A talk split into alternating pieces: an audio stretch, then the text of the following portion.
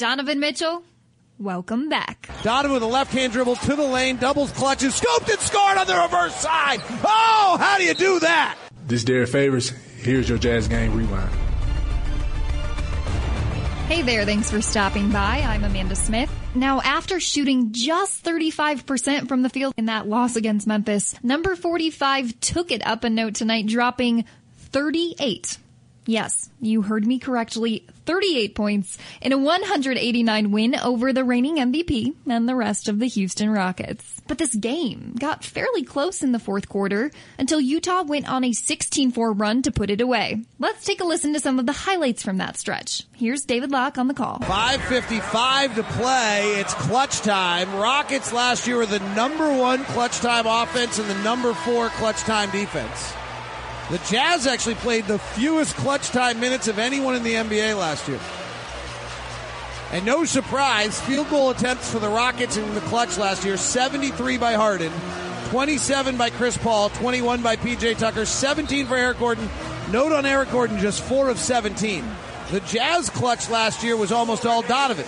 Joe Ingles was second, and he was not particularly good at it. Here's Rubio working the right side, driving, layup, good. First rim basket of the season for Ricky Rubio.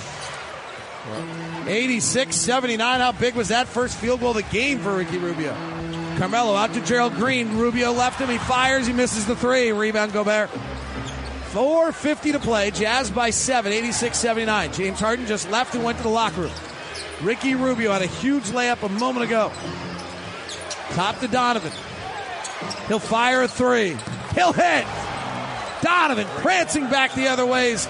Got himself 35, 34 tonight, and it's 4 3.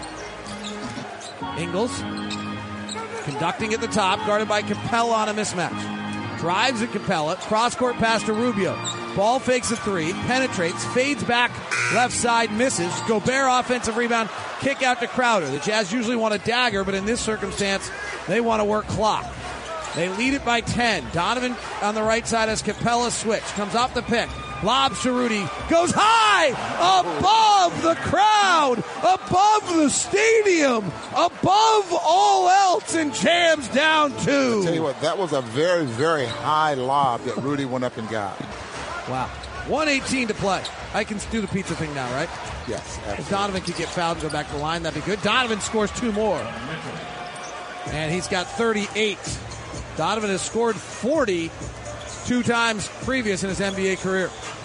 Capela driving, stolen by Rubio, outlet to Crowder. Crowder looks around, decides to dunk it himself, and it's 100 to 83. Lawler's Law will hold in his final year tonight. Well, Jazz fans, you can go ahead and give the Spider Man himself a little shout out for tonight's win. That's right, Donovan Mitchell is our player of the game, finishing the night with the third best scoring night of his career. Donovan driving, has us lane to the basket, lays it up and in. The Spider is spinning his web tonight. Donovan's got it, seven on the shot clock. Pulls for three. Got it! Donovan says, wait, I want Harden one on one. Four on the shot clock. Drives the left hand, goes to the basket, scoops it over the rim and in. Donovan Mitchell. If you want to see that guy or any of the other Utah Jazz players, go ahead and head on over to UtahJazz.com to purchase your tickets today for their next home game November 2nd. They've got a chance at redemption against the Memphis Grizzlies. And as always, for any more on this game or future games, you can go to LockedOnJazz.net, the Locked On Jazz podcast, or for David's full game notes, check out Emptying the Noggin. This has been Amanda Smith. Thanks for tuning in.